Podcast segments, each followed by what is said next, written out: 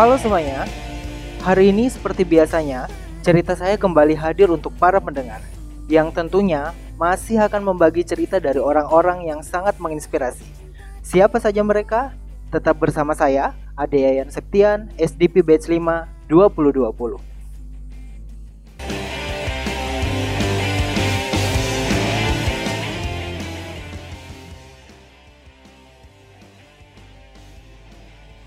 Oke, yang pertama kita akan berbagi cerita mengenai seorang wanita cantik. Dulunya adalah mantan Putri Indonesia 2008 dan saat ini kesibukannya dia adalah seorang penulis buku. Salah satu buku yang ditulis adalah Trik Juara Mengatur Waktu. Siapa lagi kalau bukan Zivanna Letisha. Kali ini Zivanna Letisha bercerita tidak jauh dari buku yang dia tulis, yaitu bagaimana memanage waktu dengan baik. Kenapa sih harus ada time management? Kalau menurutnya, time management adalah mengatur waktu. Ya, kalau waktu kan sudah ada ya. Sudah ada pakemnya, waktunya 24 jam dalam sehari. Pada dasarnya, waktu itu sudah begitu-gitu aja. Sebenarnya yang harus diatur adalah diri kita sendiri atau self management. Karena menurutnya diri kita yang akan mengatur apa saja yang akan menjadi prioritas kita hari ini. Kalau misalnya dikatakan ya, milenial sekarang itu tidak mementingkan waktu atau time management. Mereka lebih suka untuk semakin santai dan lain-lain. Justru menurut Zivanna ini akan menjadi berbahaya, karena akan ada hari-hari yang produktif dan di luar itu pasti akan ada hari-hari yang sangat tidak produktif. Jadi mau berapapun umur kita, kita harus tetap memanage waktu kita dengan baik. Zivanna juga memaparkan ada 4 jenis waktu menurutnya.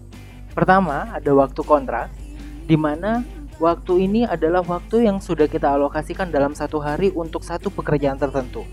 Misalnya, pergi ke sekolah, ke kantor, dan lain-lain. Kemudian yang kedua, ada waktu yang kita dedikasikan untuk berkomitmen kepada sesuatu. Misalnya, tiap pagi seorang suami harus nganterin istri ke kantor.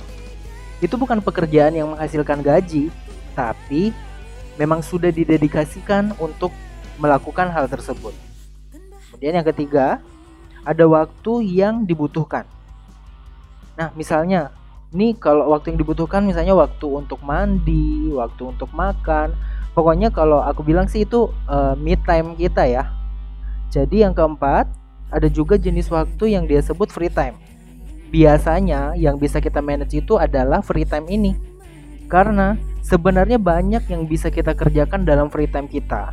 Tapi selama ini bisa jadi free time itu hanya hilang begitu saja karena kita nggak pernah deteksi. Itu kata Zivanna. Memang bagus banget sih karena kadang kita sebagai pekerja terkadang lupa free time itu. Kebanyakan kita gunakan untuk hal-hal yang mungkin tidak bermanfaat sebenarnya, atau mungkin kita kebanyakan buang-buang waktu dan tidak melakukan hal-hal yang lebih baik. Lebih lanjut, Zivanna menjelaskan mengenai clock time dan real time. Bagaimana sih caranya kita selama 24 jam itu supaya kita tetap efektif bekerjanya? Kembali lagi, kita harus punya skala prioritas. Dan harus kita ingat, skala prioritas itu harus kita jalankan secara konsisten. Kita harus tahu goal kita di akhir hari itu apa, sehingga pada akhirnya kita bisa menganalisa sebenarnya kelemahan kita itu di mana dan bisa kita perbaiki. Kalau clock time itu waktu yang sebut saja waktu jam dinding ya. Udah tuh 24 jam. Kemudian untuk real time itu waktu yang habis untuk menyelesaikan suatu pekerjaan. Nah, kita tuh harus teliti antara clock time sama real time kita itu untuk apa. Jadi, kita bisa memanfaatkan real time yang ada karena orang yang sukses itu punya clock time yang sama dengan orang yang lain, namun mereka bisa memanage real time-nya dengan sangat baik. Nah, sekarang gimana sih caranya untuk menjadi lebih produktif? Zivanna memaparkan bahwasanya the power of planning. Satu quote mengatakan, jika kamu gagal merencanakan sesuatu di awal, artinya kamu sudah mempersiapkan diri untuk gagal. Nah, sebelum kita mulai sesuatu, alangkah baiknya kita merencanakan dengan baik. Kalau kata orang, berpikir sebelum bicara, atau yang kekinian saat ini, Google before you tweet. Karena jika kita mengerjakan semuanya sesuai dengan planning kita, atau sesuai dengan skala prioritas kita, maka yakinlah kita akan menjadi lebih produktif. Sekarang gimana cara mengatur weekdays dan weekendnya kita? Kalau kata Zivanna, win your weekdays and win your weekend. Ayo, siapa di antara para pendengar yang benci sama hari Senin? Saya rasa ini akan terjadi untuk orang-orang yang kerja 9 to 5. Sebenarnya bukan Senin aja ya. Harusnya kita menemukan cara supaya kita mendapatkan hal-hal yang menyenangkan di tempat kerja kita. Love what you do, do what you love. Karena yakin deh, kalau Senin udah baik, bisa dipastikan hari selanjutnya akan lebih baik. Terus bagaimana dengan weekend? Nah, kita harus pintar mengatur weekendnya. Kalaupun misalnya nih weekend terpaksa kita harus bekerja karena tuntutan pekerjaan ya, kita harus mencari satu waktu untuk diri kita sendiri. Supaya kenapa? Supaya energi tidak terlalu habis hanya untuk bekerja.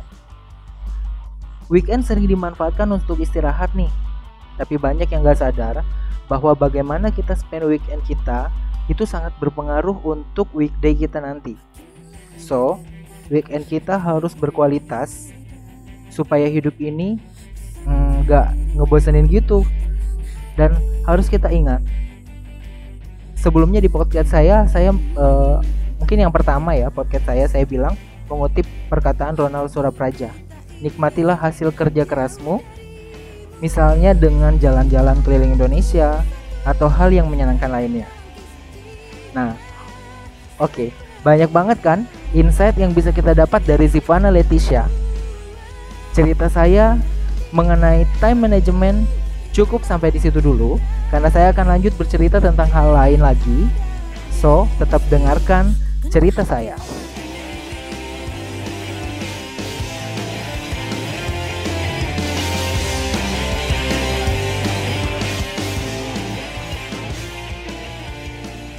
Oke, cerita saya yang kedua datang dari seorang komika, penulis buku, dan juga sutradara. Kalau kalian yang pernah nonton film Imperfect pasti tahu banget nih siapa orangnya. Ya, benar, Ernest Prakasa. Kali ini saya akan membagikan cerita Ernest Prakasa mengenai cognitive flexibility. Yang pertama, mengambil beberapa peran dalam satu lingkup pekerjaan. Menurut Ernest, cognitive flexibility bukan multitasking. Mengerjakan banyak pekerjaan dalam satu waktu bersamaan akan membuat kita gak fokus dan pekerjaan gak akan maksimal. Menurut Agnes, seperti itu. Menurutnya, kesuksesan dalam bekerja datang dari kedisiplinannya dalam mengatur jadwal dan mengerjakan pekerjaannya satu persatu sehingga hasilnya maksimal. Dan jangan lupa bahwa semua pekerjaan yang diberikan kepada kita harus dijadiin sebagai ajang untuk melatih cognitive flexibility. Yang kedua, lebih lanjut Ernest membahas mengenai melatih disiplin dan membuat sistem dalam bekerja. Hargai waktu supaya terlatih untuk disiplin. Ernest juga bekerja dengan sistem loh. Menurutnya, sistem dalam bekerja setiap orang itu sangat berbeda-beda. Bisa jadi sistemnya Ernest tidak bisa diterapkan pada cara kita bekerja. Kalau untuk informasi, sistem bekerja Ernest adalah punya jadwal, membagi waktu dengan sangat terstruktur, bahkan di saat dia nggak kerja pun, dia udah tahu mau lakuin apa selanjutnya. Tapi yang jadi pertanyaan saya nih ya, mendengar cerita Ernest itu, misalnya dia udah mengatur jadwalnya, besok bakalan ngapain, ketemu dengan siapa.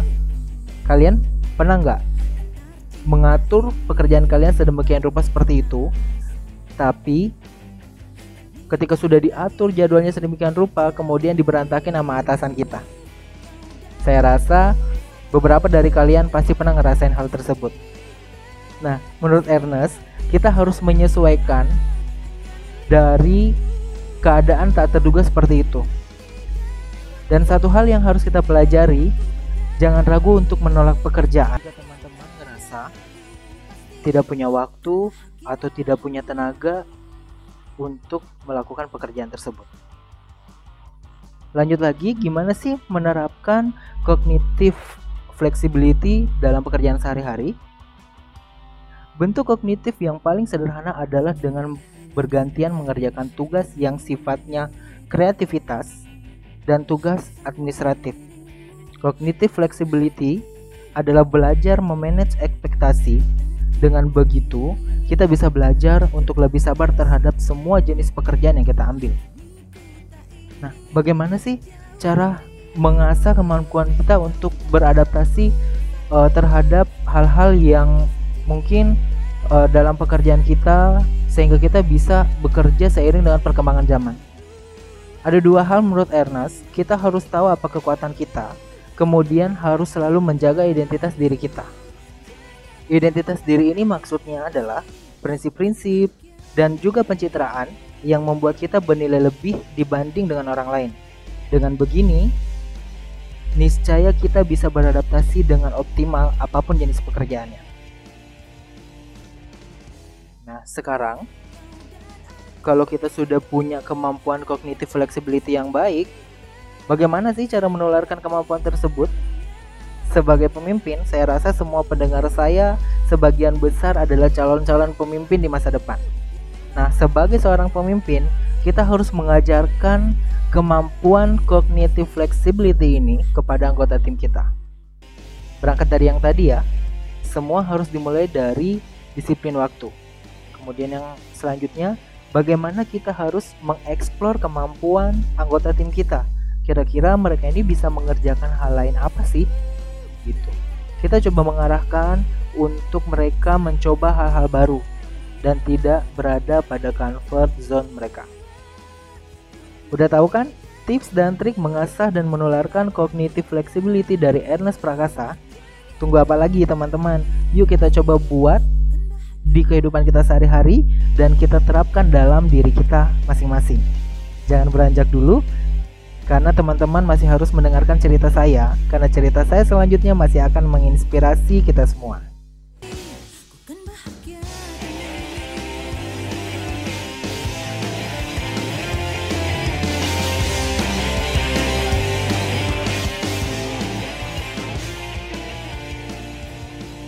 Ya, cerita selanjutnya datang dari Riza Perdana Kusuma. Bapak ini pernah bekerja 20 tahun di Garuda Indonesia, Angkasa Pura Solusi, dan dulunya juga 8 tahun pernah jadi penyiar radio. Pak Riza kali ini akan membahas mengenai modern leadership. Dengarkan cerita saya, karena kita akan membahas bagaimana menjadi pemimpin yang baik menurut Riza Perdana Kusuma. Menurutnya, leader itu bukan berarti top management. Leader itu adalah kemampuan untuk nge-lead diri kita sendiri, teman-teman di sekitar kita, supaya kita bisa belajar dari orang lain dan bisa managing emosi kita, sehingga lambat laun kita bisa memimpin orang lain. Dan menarik sekali bahwa awalnya Pak Riza ini bercita-cita ingin menjadi leader yang baik, yang disukai oleh timnya dan orang banyak, sehingga impian sederhananya bisa tercapai. Impiannya sangat sederhana teman-teman. Dia kepengen dikenang oleh orang lain nantinya pada saat dia sudah nggak ada. Sangat sederhana bukan? Seberapa banyak dari kita yang punya impian sederhana seperti itu? Karena umur ini nggak akan selalu gini-gini saja. Kita harus punya sesuatu yang bisa dikenang oleh orang lain di saat kita sudah nggak ada. Leader yang berhasil menurut Riza adalah bila mana bawahannya bisa datang dengan happy, bisa masuk ke ruangannya dan menemui leadernya kemudian mengutarakan isi hatinya. karena bisa menjadi pendengar yang baik itu salah satu kemampuan yang harus dimiliki oleh seorang leader. Dan hal itu bisa menjadikan satu tim menjadi sangat nyaman. Nah, bagaimana sih cara jadi leader yang profesional? Jika ingin menjadi leader yang profesional, maka kita harus berperan sebagai orang lain, yakni berusaha menutup karakter asli negatif kita. Nah, jika orang sudah terperangkap dalam acting yang kita lakukan, maka leader itu sudah bisa dianggap berhasil. Bukan berarti tidak menjadi diri sendiri ya, karena kan untuk menjadi diri sendiri, menurut Pak Riza itu ada dua. Pertama, menjadi diri pribadi, menjadi diri sendiri sebagai profesional. Nah, menjadi diri pribadi, contohnya nih misalnya saya pada dasarnya orangnya melankolis. Melihat sesuatu yang mungkin menyedihkan bisa langsung nangis dan yang lainnya.